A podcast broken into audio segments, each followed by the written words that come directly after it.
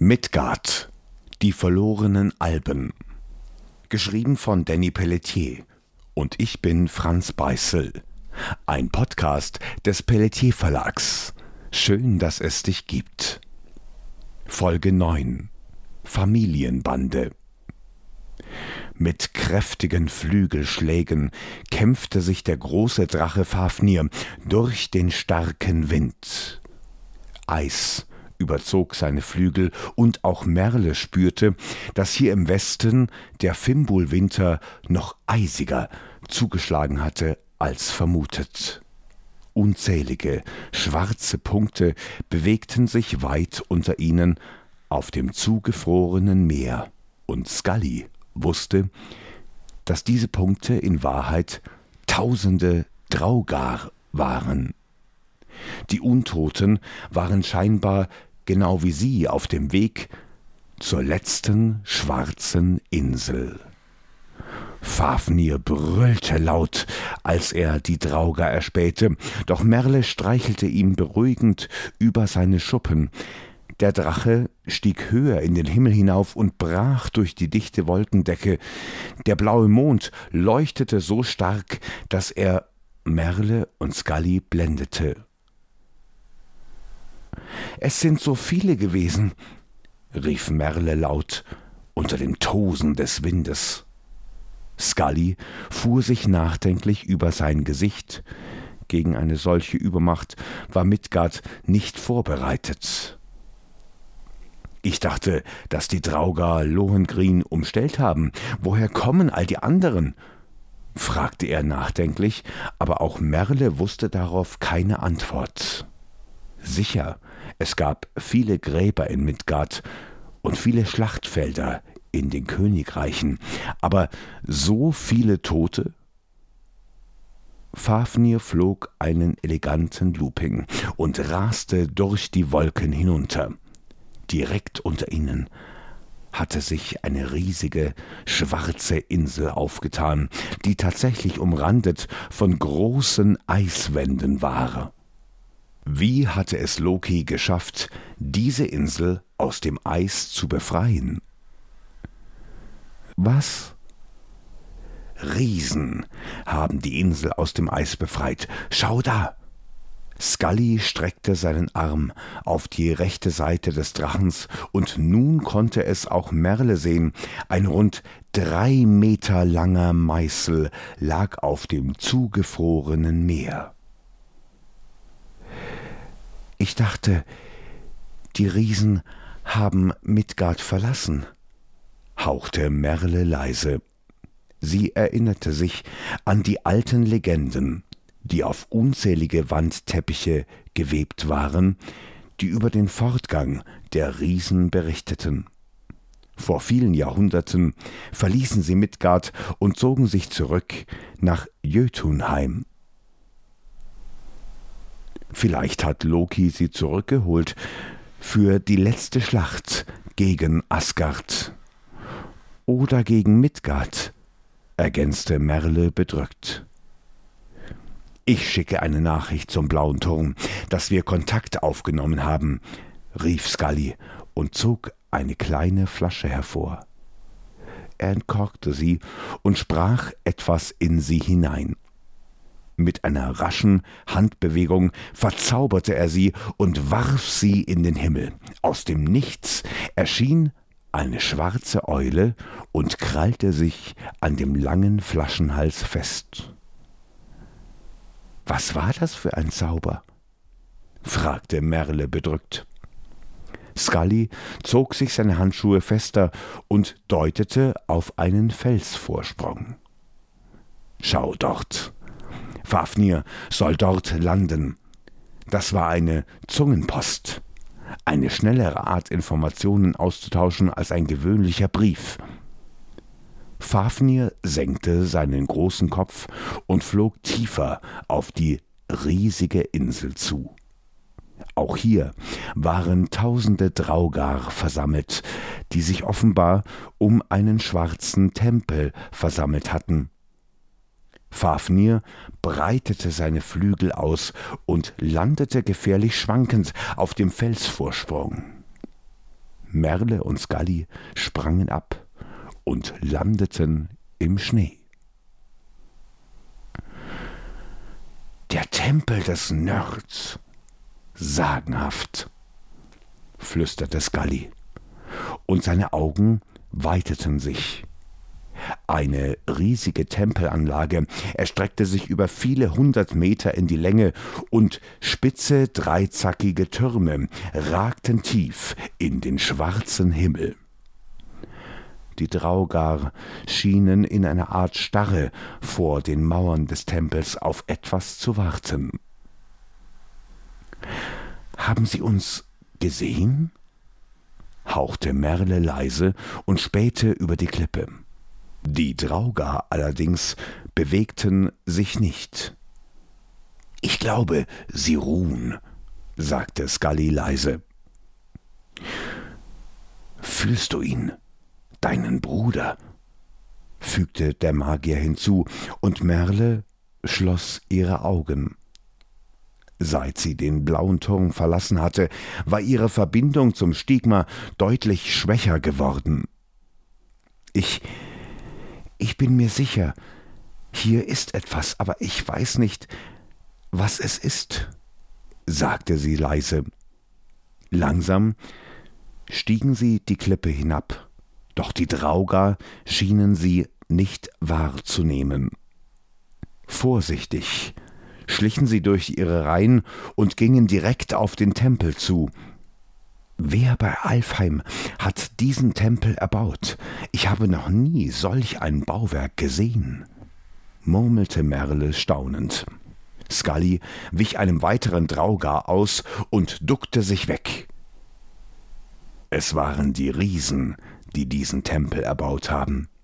Du musst wissen, dass der Gott Njord zu den Riesen freundlich war.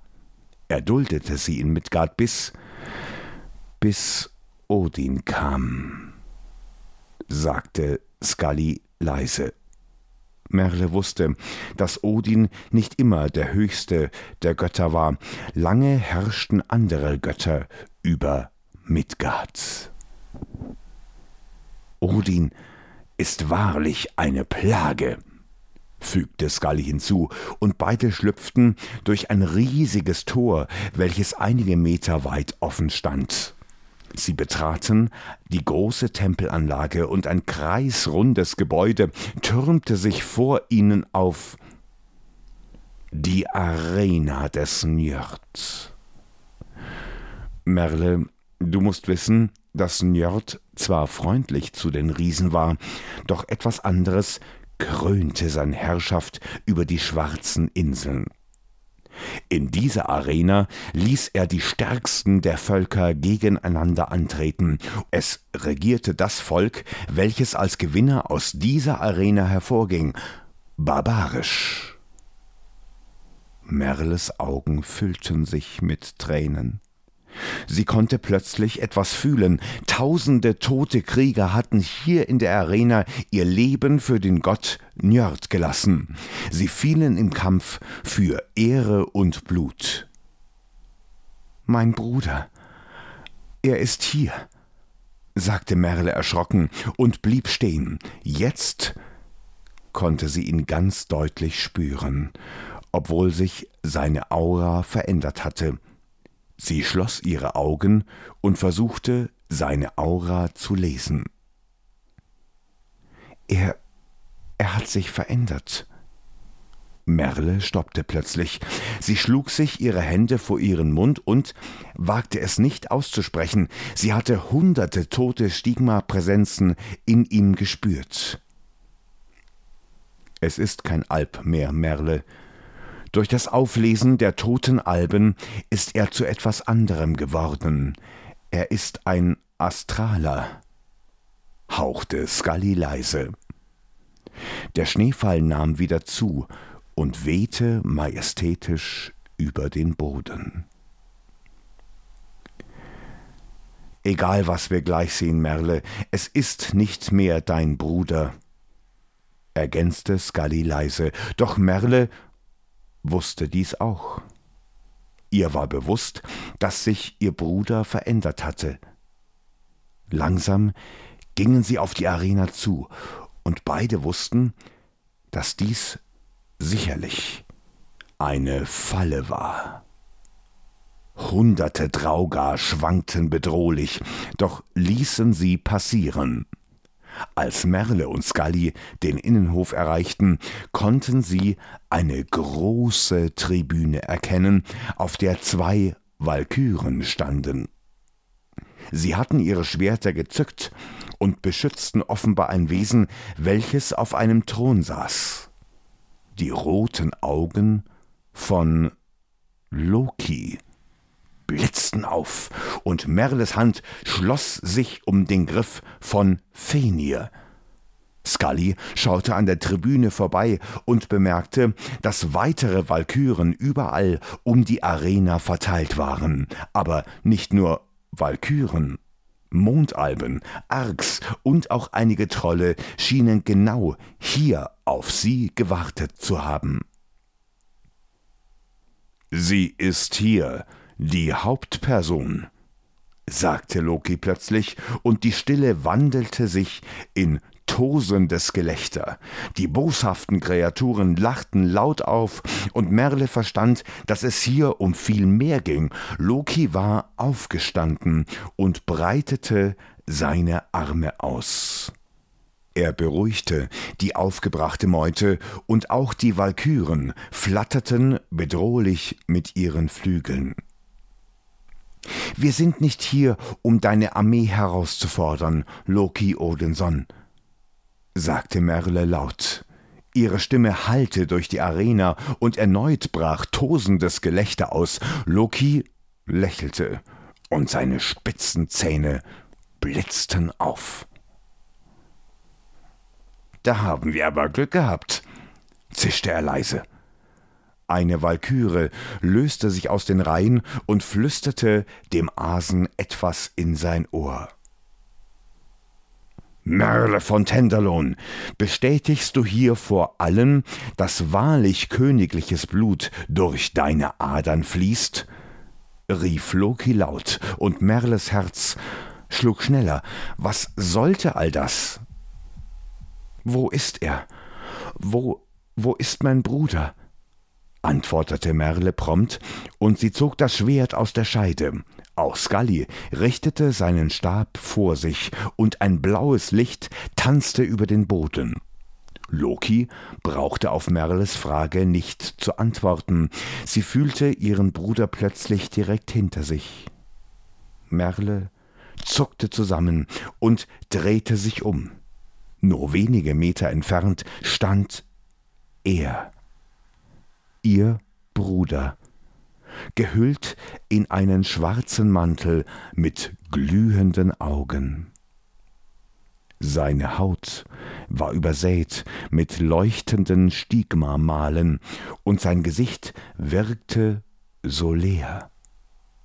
Merle ging langsam auf Elon zu und senkte ihr Schwert. Elon, Elon, was, was ist mit dir geschehen? hauchte sie leise, während Loki erneut die Zuschauer beruhigte. Elon starrte auf den Boden und Merle sah, dass der Schnee um ihr herum geschmolzen war. Das Stigma hatte die Temperatur seines Körpers ungewöhnlich hoch erhitzt. Er ist nicht mehr dein Bruder, Sei bitte vorsichtig, Merle, flüsterte Scully leise. Lokis Blick verfinsterte sich, als der Zauberer sprach. Dieser Zauberer war aber nicht eingeladen. Ilvi, bring ihn zum Schweigen. Lokis Stimme hallte durch die Arena und eine jüngere Walküre spannte ihre Flügel. Mit einem Sprung landete sie im Innenhof der Arena und zückte ein glänzendes Schwert. Scully richtete seinen Stab schützend vor sich und sprach einen Zauberspruch. Merle versuchte sich auf ihren Bruder zu konzentrieren und ging wieder einen Schritt näher auf ihn zu. Du hast uns im Stich gelassen. Deinetwegen ist unsere Mutter gestorben. Elons Stimme klang eigenartig fremd, und Merle schluckte. In was für ein Wahn war ihr Bruder nur gefallen? Ich habe das Richtige getan und Schwächeren geholfen, Elon. Du hättest sie beschützen können. Merle hob ihr Schwert höher und richtete es auf Loki. Du hast dich aber mit den Asen eingelassen und unser Volk verraten. Du hast unsere Heimat zerstört und ganz Midgard den Krieg erklärt. Du bist eine Schande. Merle spuckte in den Schnee, und Elons Körper veränderte sich. Seine Muskeln blähten sich auf, und langsam stieg er in die Höhe. Loki klatschte laut in die Hände, und die Menge jubelte. Es ist soweit, Elon von Tenderlohn, nehme das Stigma deiner Schwester in dir auf, um zu einem gottgleichen Wesen zu kanalisieren. Lokis Stimme wurde durch ein grauenvolles Lachen untermalt, und Elon zögerte nicht. Er riss seine Hände empor, und ein gleißender Blitz, pures Stigma, schlug nur knapp neben Merle ein. Die Alben wich aus und erzeugte ein helles Schild aus Stigma um sich. Auch die Walküre hatte den Kampf gegen Scully eröffnet und griff ihn frontal an. Der Zauberer ließ den schwarzen Schnee in die Höhe schnellen und wehrte ihre tödlichen Schwerthiebe ab. Die Flügel der Walküre schossen spitze Federn ab, die ihm gefährlich nahe kamen. Drei schimmernde Schwerter erschienen hinter Scully, und der Zauberer hielt den Angriffen stand. Merle hatte währenddessen große Schwierigkeiten, gegen die Attacken ihres Bruders standzuhalten. Immer wieder musste sie Blitzen aus purer Energie weichen, und schnell wurde ihr klar, dass sie keine Möglichkeit hatte, diesen Kampf zu gewinnen. Durch das Einverleiben hunderter Irrlichter war Elon zu einem übermächtigen Geschöpf geworden. Verzweifelt versuchte sie Blickkontakt mit Scully aufzunehmen, doch der Magier war höchst konzentriert. Der Kampf gegen Ilvi war ebenfalls nicht einfach. Du wünschst dir meinen Tod, Elon? Du willst mein Stigma in dir aufnehmen, um ihm zu dienen? Merles Stimme bebte und sie keuchte. Ihre Hand zeigte wieder auf Loki, der das Schauspiel höchst amüsiert beobachtete. An Merle zischte plötzlich ein Pfeil vorbei und sie kam ins Stolpern. Eine zweite Walküre hatte ihren Bogen gespannt und zielte auf sie.